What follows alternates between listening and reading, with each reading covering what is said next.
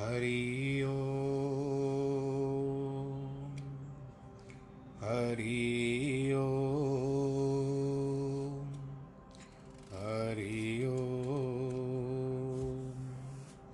गुरुर्ब्रह्मा गुरुर्विष्णु गुरुर्देवो महेश्वर गुरुर्साक्षात् परब्रह्म, तस्मै श्रीगुरवे नमः। विघ्नेश्वराय वरदाय सुरप्रियाय लम्बोदराय सकलाय जगद्दिताय। नागाननाय श्रुतियज्ञविभूषिताय गौरीसुताय गणनाथ नमो नमस्ते। नाहं वसामि वैकुण्ठे योगिनां हृदयेन च।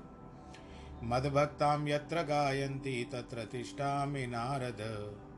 जिस घर में हो आरती, चरण कमल चितलाय तहाँ हरि वासा करे, ज्योत अनंत जगा जहाँ भक्त कीर्तन करे, बहे प्रेम दरिया। तहाँ हरि श्रवण करे, सत्यलोक से आए। सब कुछ दीना आपने, भेंट करूँ क्या नाथ? नमस्कार की भेंट लो। जोड़ू मैं दोनों हाथ, जोड़ू मैं दोनों हाथ। शान्ताकारं भुजगशयनं पद्मनाभं सुरेशं, विश्वाधारं गगनसदृशं मेघवर्णं शुभाङ्गं। लक्ष्मीकान्तं कमलनयनं योगिवृद्धानगम्यं, वंदे विष्णुं भवभयहरं सर्वलोकैकनाथम्। मङ्गलं भगवान् विष्णु, मङ्गलं गरुडध्वज। मङ्गलं पुण्डरीकाक्षमङ्गलाय स्तनो हरि सर्वमङ्गलमाङ्गल्ये शिवे सर्वार्थसाधिके। शरण्ये त्र्यम्बके गौरी नारायणी नमोऽस्तु ते। श्रीकृष्णगोविन्द हरे मुरारे। हे नाथ नारायणवासुदेव श्रीकृष्णगोविन्द हरे मुरारे, हे नाथ नारायण वासुदेव, हे नाथ नारायण वासुदेव, श्रीनाथ नारायण वासुदेव, हे नाथ नारायण वासुदेव, श्रीनाथ नारायण वासुदेव, श्रीकृष्ण गोविन्द हरे मुरारे, हे नाथ नारायण वासुदेव नारायणं नमस्कृत्यं नरं चैव नरोत्तमं। देवीं सरस्वतीं व्यास ततो जयमुदीरयेत्। कृष्णाय वासुदेवाय। हरे परमात्मने प्रणतक्लेशनाशाय। गोविन्दाय नमो नमः।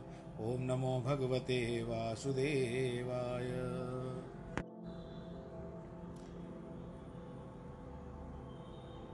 प्रिय श्रोतागणों आज फिर वो घड़ी आ गई।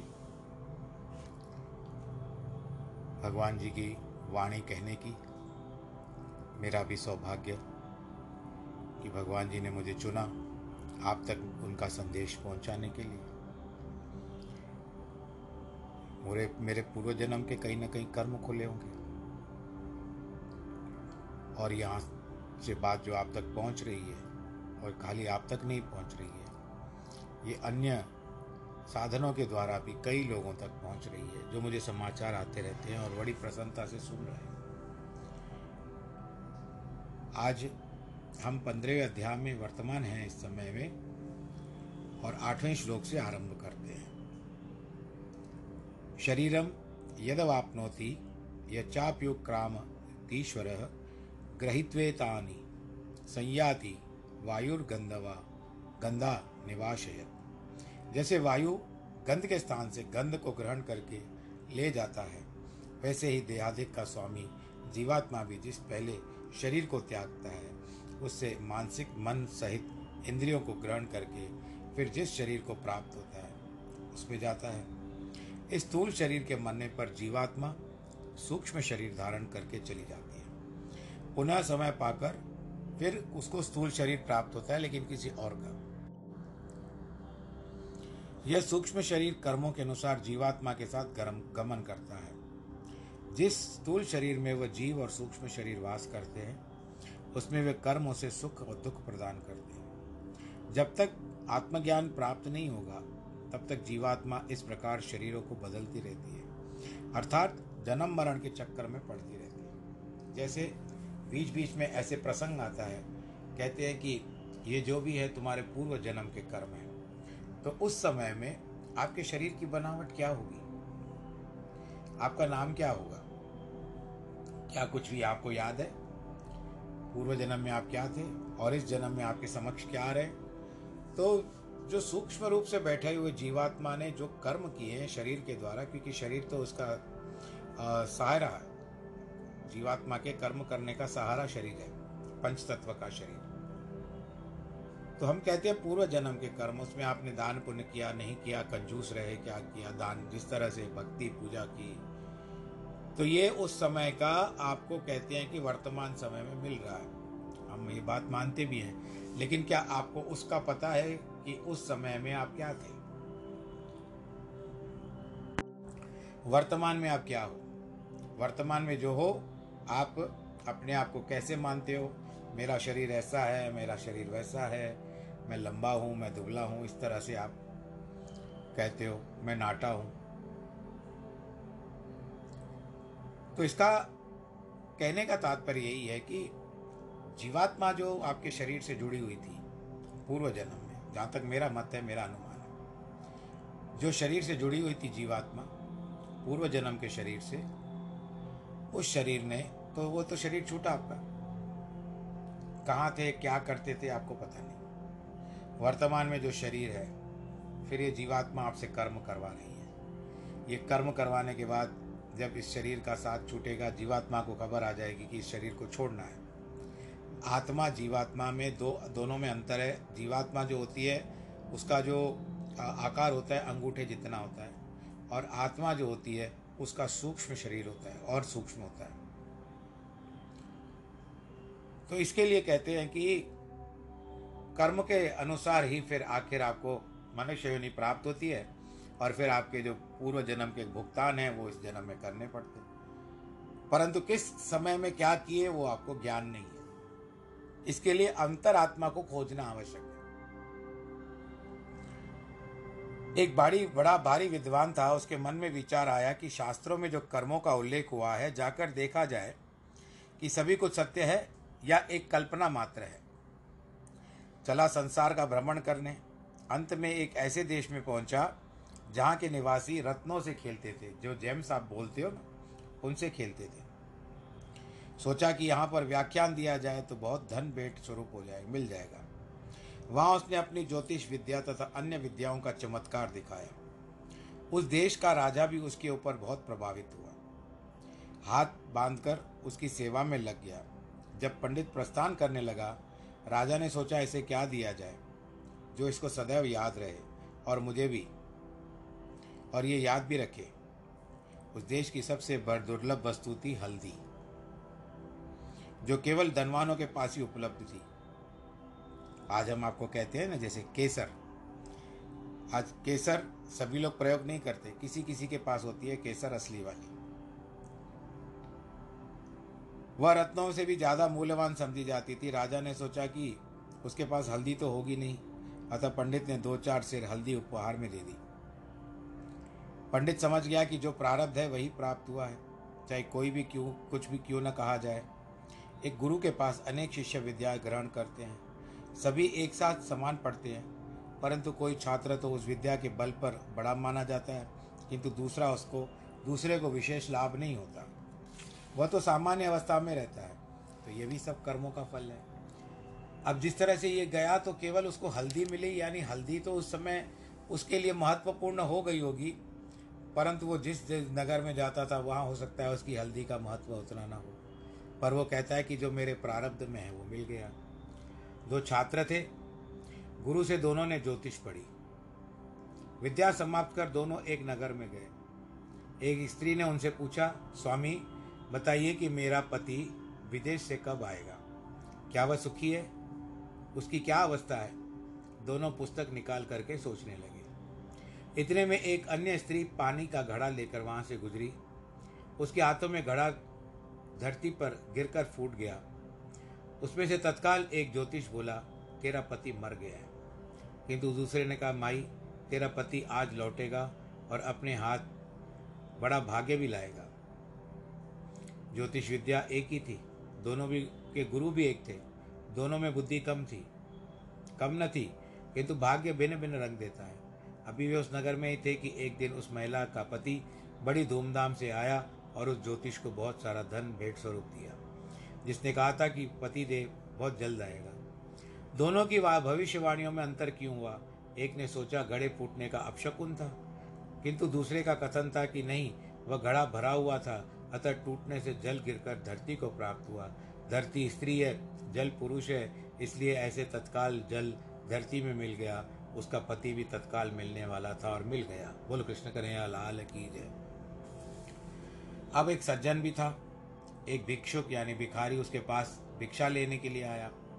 ब्राह्मण को दया आई।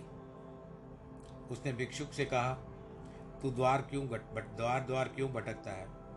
मेरा भोजन बनाया कर प्रतिदिन मेरे पास ही खा पी कर आनंद के साथ व्यतीत कर। वैसा करना स्वीकार किया। कुछ दिनों के बाद वहाँ से जाने का विचार हुआ तो किसी दूसरे गाँव में धूनी जमाकर फकीर बनकर बैठ गया। एक सेठ उसके पास आया। उसने सोचा कि उस कोई उच्च कोटि का फकीर है। उसे बोला, स्वामी, आज न्यायालय में, यानी कोर्ट में केस है। दया कीजिए, बच जाओ। फकीर ने थोड़ी सी धुनी की राख दे दी। कहा, जब न्यायालय में जाओ तो राख को तिलक पर लग, लगा कर जाना। सेठ को विश्वास हो गया। अभियोग तो बहुत बड़ा था केस बहुत बड़ा था परंतु परमेश्वर कुछ ऐसी कृपा की वह छूट गया। वह बड़ी धूमधाम से उस फकीर के पास आया। संपूर्ण नगर में बात फैला दी। फकीर बड़ा ही सिद्ध पुरुष है। किस जिसकी कृपा से अभियोग से मैं मुक्त हो गया। नगर के सभी लोग मानने लगे। उसके पास खूब दक्षिणा आने देख के, देने के लिए आने लगे। वह तो केवल किंचित राग से ही काम चलाता था। न तो उसको कोई विद्या थी, न जब तक एक दिन वह ब्राह्मण जिसके घर में वह भोजन बनाता था, वह इस गाँव में आया, आकर कथा कीर्तन करने लगा। सुना कि गाँव में एक सिद्ध पुरुष रहता है। जाकर देखा, अरे, ये तो मेरा पुराना रसोईया है। समझ गया कि सभी पूर्व जन्मों का कर्म का फल है। मेरी वेद विद्या कुछ भी नहीं करती, किंतु इसकी चुटकी भर राख भी धन पैदा करती है। सभी भाग्य का खेल है भाई, दूसरी कोई भी वस्तु फल देने वाली नहीं होती है। मूर्ख मूर्ख राज करत है, पंडित फिरन भिखारी उधव कर्म की गति न्यारी। बगुला मछलियों और अन्य जीवों को मारकर खाता है, किंतु फिर भी उसका शरीर कितना सुंदर और स्वच्छ है। कोयले कोयल कितनी मनमोहक, मधुर ध्वनि कहती है और गाती है और उसका शरीर काला है। गंगा और यमुना दोनों मधुर जल से संपन्न है। किंतु रत्नों के ढेर में मोतियों तो खारे समुद्र में मिलते हैं। एक समय था जब रावण बलपूर्वक सीता का अपहरण कर ले गया। उसे अशोक वाटिका में बंदनी बना करके रखा। परंतु वह एक समय यह भी आया कि वह अपने पति के पास साथ पुष्पक विमान में बैठ करके अयोध्या गई। जाकर के राज सिंहासन पर बैठी। यानी राज सिंहासन जो चौदह वर्ष पहले मिलने वाला था, वो महारानी बनने वाली थी, वो संबंध नहीं हो पाया, इसके लिए टाल दिया, भविष्य ने, भविष्य के गर्भ में चला गया। रावण का सर्वस्व समाप्त हो गया, जो अपने आप को वस्तु समझता था। वह स्वयं भगवान राम के तीरों का शिकार होकर के मर गया। सकल पदार्थ है जगमाही, भाग्यहीन नर पावत नहीं। भगवान भाग्यवानों को सभी पदार्थ स्वतः मिल जाते हैं। अन्यथा कोई कितना भी परिश्रम प्रयास क्यों न करे, उसको न मिलता है। अतएव सुखों की कामना है तो सर्वप्रथम शुभ कर्म करने चाहिए, ताकि हम भी अपने भाग्य का स्वयं का, यानी आने वाले भविष्य का, या हो सकता है कि वर्तमान में भी आप जो करते हो, उसका फल आपको तुरंत भी मिले, ना भी मिले तो आपके जिस तरह से होते हैं कि आप डिपॉजिट हो जाए आपके कर्म। जमा में चले जाए। और फिर एक बात कहते हैं कि एक कंजूस था, जिसके भाग्य में कुछ न था। सच्चा धनवान वही है जो धन से निर्वाह करे, दान पुण्य भी करे। वह था तो धनवान, लेकिन उसके प्रारब्ध में कोई सुख नहीं लिखा था। सूखी रोटी और अचार को छोड़कर कुछ नहीं खाता था। एक बार एक मित्र के घर विवाह के निमंत्रण पर गया। मन में खूब ख्याली पुलाव पकाया कि विवाह में पूड़ियाँ, हलवा, मिठाई और खूब खाऊँगा। दूसरे दिन विवाह में पेट भर के खाया। किंतु भोजन में कोई मक्खी पड़ी थी।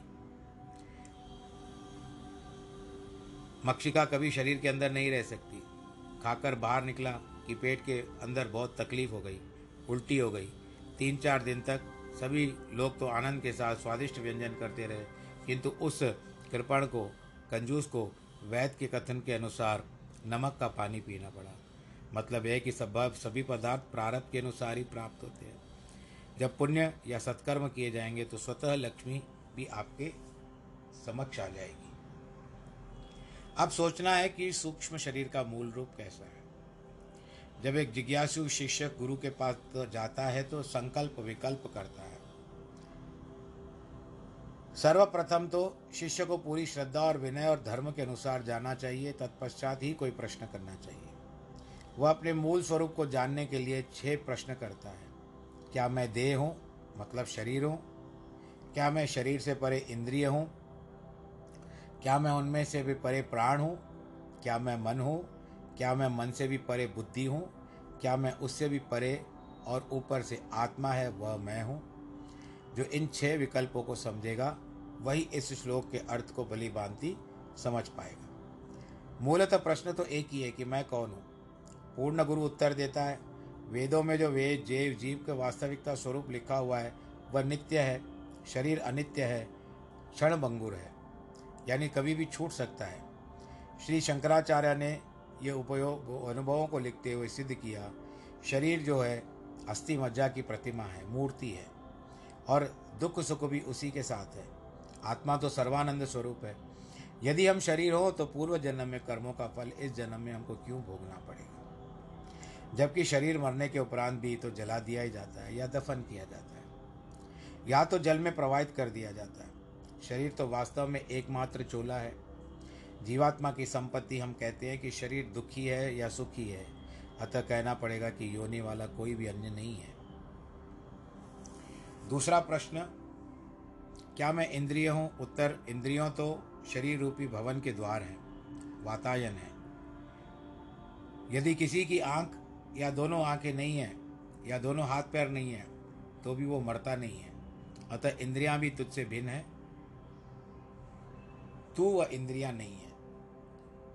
तीसरा प्रश्न, क्या मैं प्राण हूँ? उत्तर है नहीं। प्राण तो शरीर रूपी मकान के स्तंभ है। पिलर्स है। आत्मा तो प्राणों का भी प्राण है। प्राणों को भी जनने वाला है। यदि तू प्राण होता तो रात्रि को जब तू निद्रा मग्न होता तब यद्यपि प्राण तो चलते रहते हैं, किंतु उस समय तेरे चारों ओर जो घट रहा है, वह तू नहीं देखता। तुझे उसका कोई ज्ञान नहीं होता। प्राणी के चले जाने पर सूक्ष्म शरीर रूपी मकान तो डह जाता है, परंतु आत्मा का लोप नहीं होता। चौथा प्रश्न तो क्या मैं मन हूँ? उत्तर है नहीं। मन तो मात्र संकल्प विकल्प है। यह विचार है। जो बनता है, मिटता रहता है। कभी कोई विचार तो कभी कोई अन्य। इसलिए तू मन नहीं है। पांचवा प्रश्न तो क्या मैं बुद्धि बुद्धि हूँ? हम ज़्यादातर कहते हैं कि यह बात तो मेरी बुद्धि या अकल में नहीं आती हमारे दिमाग से परे हैं भाई, और क्या कहते हैं, दिमाग का दही बन रहा है। तब तो कहना पड़ता है कि बुद्धि भी भिन्न वस्तु है। वो पाँच भूतों का अंश है। आत्मा को जानने के लिए है। अतः आत्मा बुद्धि से भिन्न है, उससे श्रेष्ठ है। छठा प्रश्न। जो सबसे परे आत्मा है, वह मैं हूँ। उत्तर हाँ। उस बुद्धि से परे एक आत्मा है, वही तू है। तत्वमसी। क्योंकि आत्मा ते तो नित्य अविनाशी और सच्चिदानंद रूप है। एक बालक होते हुए भी हकीकत राय ने हिंदू जाति का गौरव बढ़ाया। कितने अत्याचार सहन किए। ये सभी इसके लिए कि उसे पूर्ण विश्वास था कि शरीर भले ही क्षण भंगुर हो किंतु आत्मा तो अमर और अविनाशी है। अतः मैं अपने धर्म का त्याग कर अपयश का अर्जन क्यों करूँ? उसने तत्काल दुष्ट मलेच मुल्ला काजियों से कहा हत्यारो, तुम्हारी तलवार इस हकीकत को भी कुछ नहीं बिगाड़ सकती। यही सच्चा ज्ञान है। हमारे ऋषि मुनि अपने अंतकरण का धारण कर आनंदपूर्वक जीवन व्यतीत करते थे। यह विचार ज्ञान उस देश में घर घर में था। परंतु आज ब्रह्म ज्ञान की कौन कहे? ब्रह्म विचार भी सुनना अच्छा नहीं लगता। राग, रंग, रूप, सौंदर्य हो तो मन लगा रहता है, परंतु सच्चे ज्ञान की व्याख्या बिल्कुल अच्छी नहीं लगती। श्रोत्रम चक्षु स्पर्शनम च रसनम घ्राणम एव च अधिष्ठाय मनश्चाय विषयानुपसेवते यह जीवात्मा कानों, आँखों और त्वचा को तथा रसना घ्राण और मन को आश्चर्य करके, अर्थात इन सब के सहारे में ही से ही विषयों का सेवन करता है। यद्यपि जैसे हाथ है, आपको कुछ खाना हो तो आप सीधा मुँह तो नहीं मारेंगे, ना हाथ में लेकर के खाएँगे वस्तु। कहीं जाना हो तो आपको ऐसे नहीं जा सकते, आपके पैर चलेंगे स्वतः ही चलेंगे। यदि भी इस श्लोक में केवल पाँच कर्म, ज्ञानेन्द्रियों के नाम दिए गए हैं, किंतु और शब्द के जानने से इसमें कर्मेंद्रियाँ भी आ जाती हैं। वाचा, यानी वचन मुख, हाथ, पाँव और शरीर के गुप्त अंग अंतकरण में जैसे कठोपनिषद में वर्णन किया है। विषय भोग का स्थान तो शरीर है, किंतु भोग में सहायता करने वाली इंद्रियाँ हैं। मन और बुद्धि उपभोग करते हैं।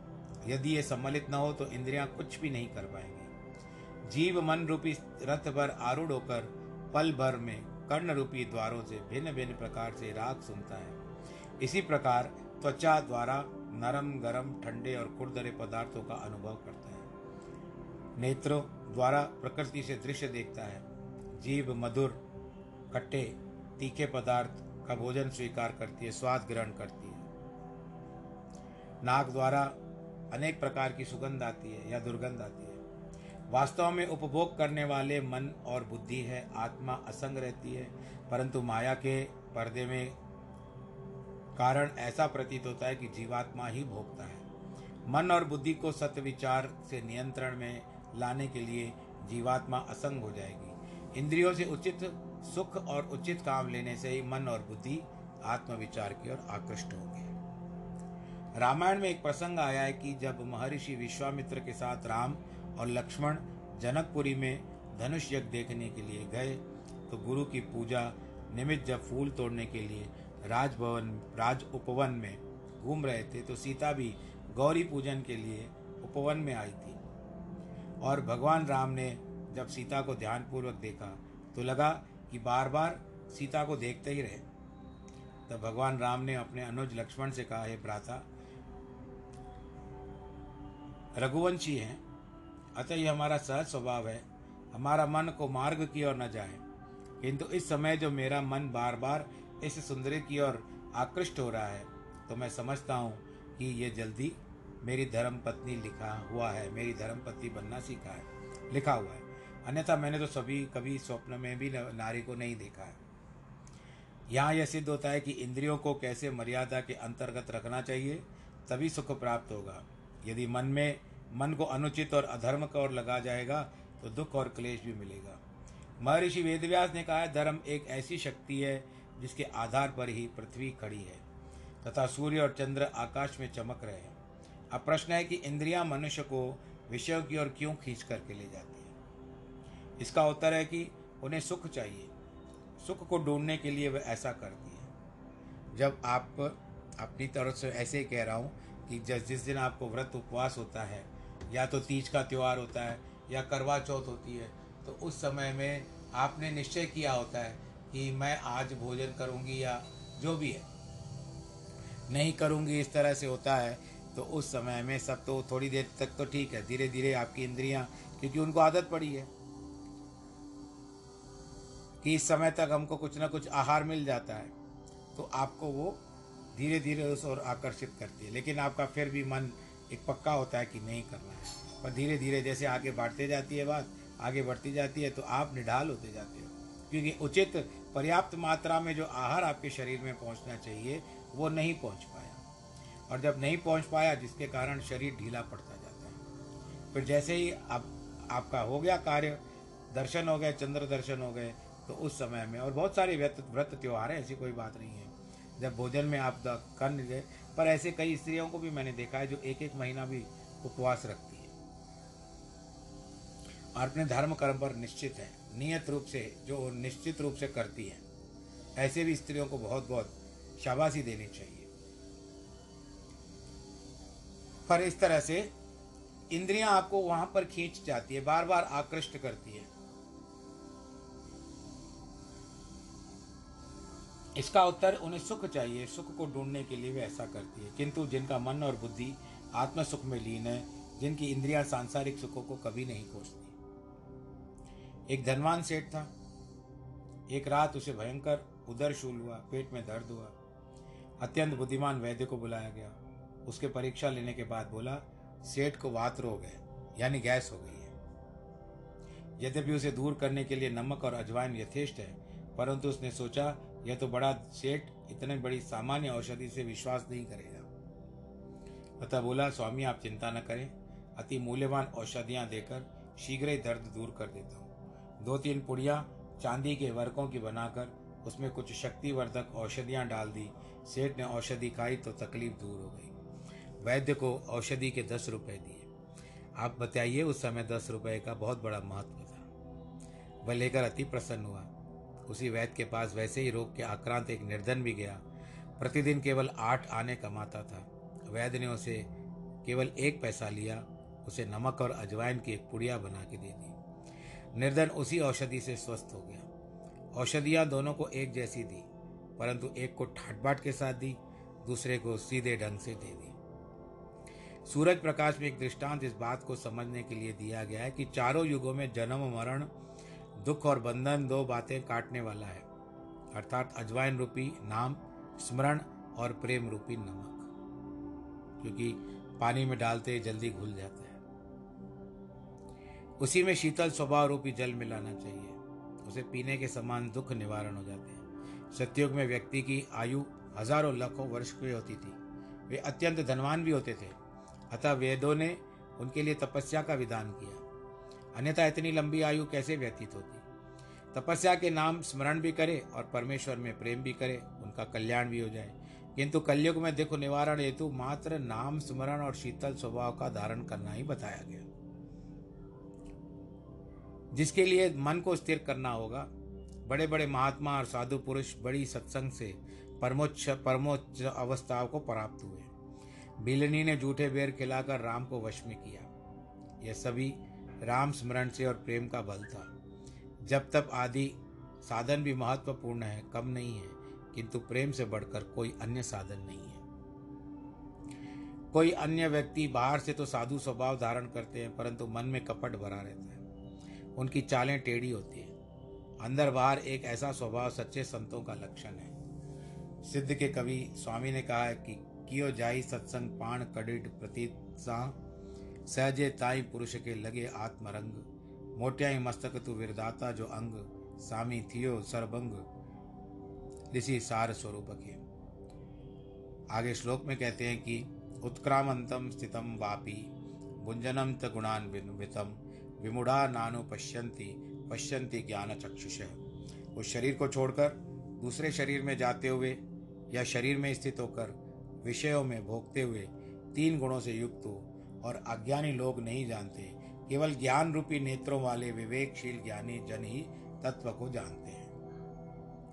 हमारे नहन जो है, आँखें जो है, ये सभी रूप, रंग अच्छे बुरे देख सकते हैं, परंतु आत्मा जो निकटतम है वो उसको देखने में समर्थ है। बाहर सब कुछ देख सकते हैं, भीतर नहीं जान सकते कभी आपने आँखें ऐसे प्रयत्न करो कि आपकी आँखें पलट जाए और आप भीतर देखो, नहीं देख पाओगे। क्योंकि आपके शरीर की बनावट वैसे नहीं है। और अगर आपने आँखें फेर ली बदल दिया, ये मैं ऐसे ही आपके साथ ठिठोली कर रहा हूँ। आँखें आपने पलटा करके देखी, अपने अंदर को झांकने किया तो लोग आपसे डर जाएँगे। बोलो, नारायण भगवान की उसको देखने के लिए आपको ज्ञान चक्षु खोलने पड़ेंगे जो बंद है। जो भीतर है, सूक्ष्म वस्तु तो देखने के लिए सूक्ष्म वस्तु ही चाहिए। अब उस दिन जैसे प्रसंग निकला कि जोहरा जोहरी को, एक बूढ़ा जोहरी था, उसको लकीरें दिखाई दी इतने छोटे रत्न में भी। तो यंत्र से देखा उसने। तो ये आत्मा के जो यंत्र है, दो नेत्र हैं, वो भीतर के हैं। भीतर के चक्षु खोलेंगे तो आपको ब्रह्मांड दिखाई देगा। आपको दूध में मक्खन भी दिखाई देगा, लेकिन आप वो सोचो तो सही, आपके विचार मात्रा से ही दिखाई देगा। आत्मा तो नेत्रों से लगाए हुए सुरमे में अत्यंत निकट है। तो फिर बाहर के नयन को, नयन से उसे कैसे देख पाएँगे? गुरु साहब ने भी अपनी अमोलक वाणी में कहा है कि लोयण लोई डिठो, प्यास न बूझे मुँह घड़ी, नानक में अखिया, बहन जिनी दिसंदो माँ प्री मैंने इस आँखों से दर्शन किया है। किंतु अभी तक मेरी पिपासा शांत नहीं हुए परंतु वे आँखें दूसरी है, जिसमें उस प्रियतम आत्मा का दर्शन किया जा सकता है। वे दिव्य नेत्र जो भक्ति और साधना के द्वारा जब अंदर से खुलते हैं, तब ज्ञान होता है, ज्ञान के बिना मनुष्य अंधा है। वास्तव में अंधे वे नहीं है, जिसके पास बाहर के चक्षुओं का अभाव है, परंतु अंधे वे हैं जिन्हें धर्म और अधर्म का विवेक नहीं है, जो अपने सृजनहार को भूल गए हैं। मन के स्वच्छ होते भी अंतर चक्षु खुल जाते हैं। मनुष्य सभी को एक ब्रह्म रूप में समझने लगता है। अग्नि तीव्र है, शोले स्वतः उठते हैं। जैसे मंसूर की कमाई पूर्ण थी, उसके अंदर से कहा, न, हलक। उच्च स्वरित रूप से स्वरित होते थे। लोगों ने कहा, क्यों तू अपने खुदा को कहला कहलवाता है? वह बोला, जब मैं ऐसा हूँ, मेरा खड़क मेरा संगार कर देना। किंतु जब अनहलक कहता तो किसी भी खड़क का प्रार उस पर कोई प्रभाव नहीं डालता। तलवार उसके शरीर से पार हो जाती थी। मानो हवा में प्रहार किया गया हो। क्योंकि उस समय वह आत्मा स्वरूप का हो जाता था। आत्मा तो सूक्ष्माति सूक्ष्म है। आत्म प्रकाश छिप नहीं सकता। हमारे श्वास उच्छ्वास, जो श्वास लेते हैं और छोड़ते हैं खान पान चाल चलन चारों ओर फैले हुए हैं। उनको स्थिर करना आवश्यक है।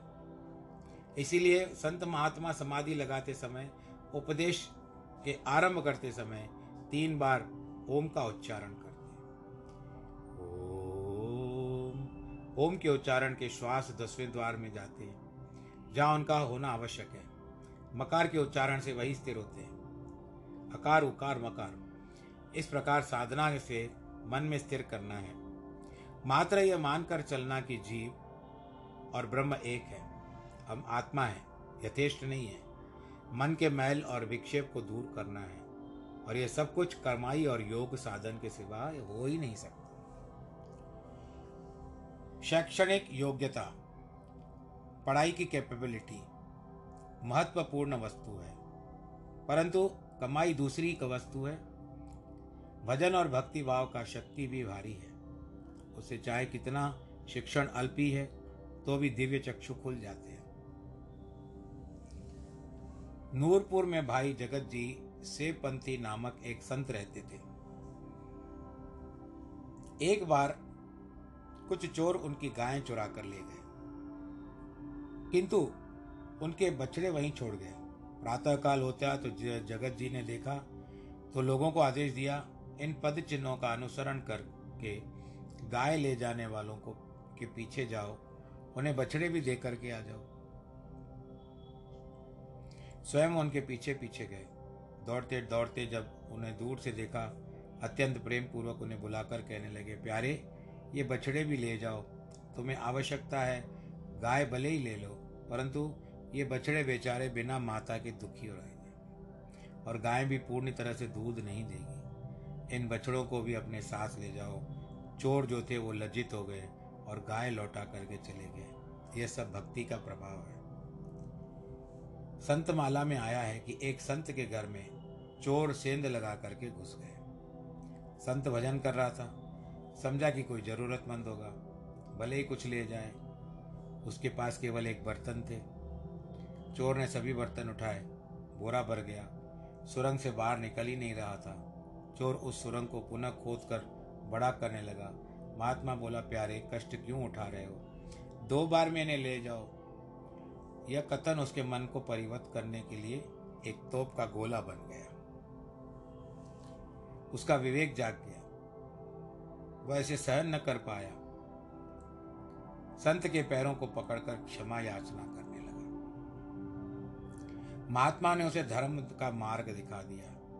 उसका मन इतना शुद्ध हो गया कि बाद में वो एक बहुत बड़ा सिद्ध पुरुष बन गया। ऐसे नहीं कि आप इन बिल्ट है कि जन्म से ही लेकर के आप साधु बन सकते हो, नहीं। ये जब आपके कर्म में आ जाएगा, तब आप ज़रूर साधु बनोगे। और उसके अनुसार ही कब साधु बनोगे, ये आपको भी पता नहीं है। रत्नाकर डाकू थे और आप देखिए, उसके बाद वाल्मीकि के नाम से हम जानते हैं। तो इसके लिए महात्मा ने जब उसको धर्म का मार्ग दिखाया तो वो सिद्ध पुरुष बन गया। सभी शास्त्र यही बताते हैं कि साधना और अभ्यास में मन कुछ होता है। उस काल में मनी, मुनि, वशिष्ठ से बढ़कर और कौन ज्ञानवान था? किंतु वह भी बद्रीनारायण के मंदिर में जाकर के साधना करते थे। गजनी में उसी समाधि में चिन्ह अभी तक विद्यमान है। उनके लिए यह आवश्यक था, परंतु आजकल तो चार अक्षर सीखता है, थोड़ा ही सत्संग करता है, कि समझता है मेरे जैसा तो कोई दूसरा है ही नहीं। मैं सर्वश्रेष्ठ हूँ, मैं बहुत अच्छा सत्संग कर सकता हूँ। मैंने सब कुछ कर लिया है। भगवान तो स्पष्ट रूप से कहते हैं कि आत्मा के दर्शन के लिए ज्ञान चक्षु चाहिए भाई। वातावरण एक है। मन को शुद्ध किया जाए कोई वस्तु कितनी भी दूर क्यों न रखी हो तो भी दिखाई पड़ेगी। आपको पता है ना कि बहुत दूर तक देखने के लिए एक दूरबीन होती है, जिसको आप लोग टेलीस्कोप कहते हो। इतनी दूर तक अगर विज्ञान ने बनाया भी है तो इतनी दूर तक चंद्रमा को साफ़ तौर से देखना, ग्रहण को किस तरह से देखना, ये सब बातें आपको उस दूरबीन में दिखाई देती है। परंतु विज्ञान ने ऐसी दूरबीन नहीं बनाई कि आप अपने अंदर को भी देख सको। बाहर की दुनिया को तो आप विस्तार के साथ देख सकते हो, टेलीस्कोप के द्वारा देख सकते हो कि आकाश में कितने तारे हैं, क्या कर रहे हैं। यहाँ तक भी आप पता लगा सकते हो, रॉकेट चला जाता है, चंद्रमा पर चला जाता है। मनुष्य पहुँच कर आ गया है, लौट करके आया है। तो परंतु भीतर तक कौन गया है, ये कौन बता पाएगा? या अपने अंदर किसी ने भीतर को टटोला बाहर की दुनिया तो आप आसमान तक पहुँच गए। चाँद तक पहुँच गए। मंगल तक पहुँच गए। वो बाहरी साधनों के द्वारा, बाहरी नेत्रों के द्वारा, बाहरी बुद्धि के द्वारा, परंतु अंतरात्मा के द्वारा अपने भीतर को भी झांका है कि उस प्रभु ने आपके ऊपर कृपा की, तभी आप बना ये सब कुछ बनाने में सक्षम हो गए। तो इस तरह से वास्तव, वातावरण एक है, मन शुद्ध किया तो वस्तु कितनी भी दूर क्यों न हो सब दिखाई पड़ती है। अभी जिस तरह से वातावरण शुद्ध हो गया था तो कहते थे कि दूर से, चंडीगढ़ में बता रहे हैं कि दूर से हिमालय पर्वत भी लॉकडाउन के समय में दिखाई दे रहा था।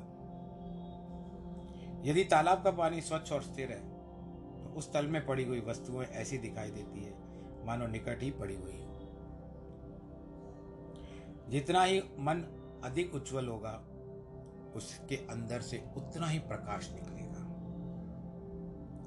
हमारा अंतकरण सात्विक वस्तुओं से बना है। मूलतः है उज्जवल और निर्मल। किंतु मात्र बाहर से माया की मैल लगी हुई है। इसको दूर करना है और उसका कार्य क्या है? सत्संग के द्वारा। ज्ञान नेत्र प्राप्त हुए तो एक ब्रह्म को छोड़कर हमको और कुछ नहीं दिखाई देगा। जैसे उपवास के दिन आपको चंद्रमा के सिवा और कुछ नहीं दिखाई देता। कितना भी, क्या भी आ जाए, आपको केवल चंद्रमा ही दिखाई देता है कि वो दिखाई दे तो हम व्रत तोड़े। अन्य कुछ दिखाई नहीं देगा। जैसे सागर में जल बुदबुदे लहरें और फेनिल भिन्न भिन्न होते हैं तो भी सभी जल में अलग अलग रूप है। पर जैसे ही वो चलते हैं, जब बनते हैं थोड़ी देर के लिए तो अपने आप को वस्तु समझते हैं।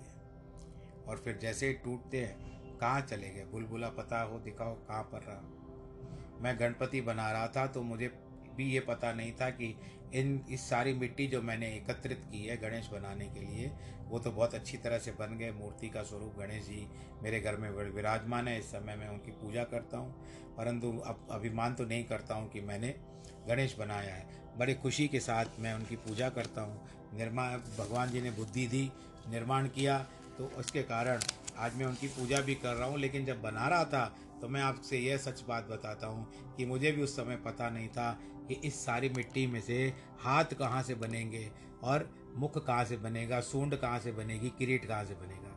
लेकिन जैसे जैसे मिट्टी हाथ में आती गई वैसे वैसे उनके अंग प्रत्यंग बन, अंग बनते गए और आज गणपति की मूर्ति तैयार हो गई। घर में बनाइए। एक एक जब अनंत चतुर्दशी आएगी उस समय घर में ही विसर्जित कर।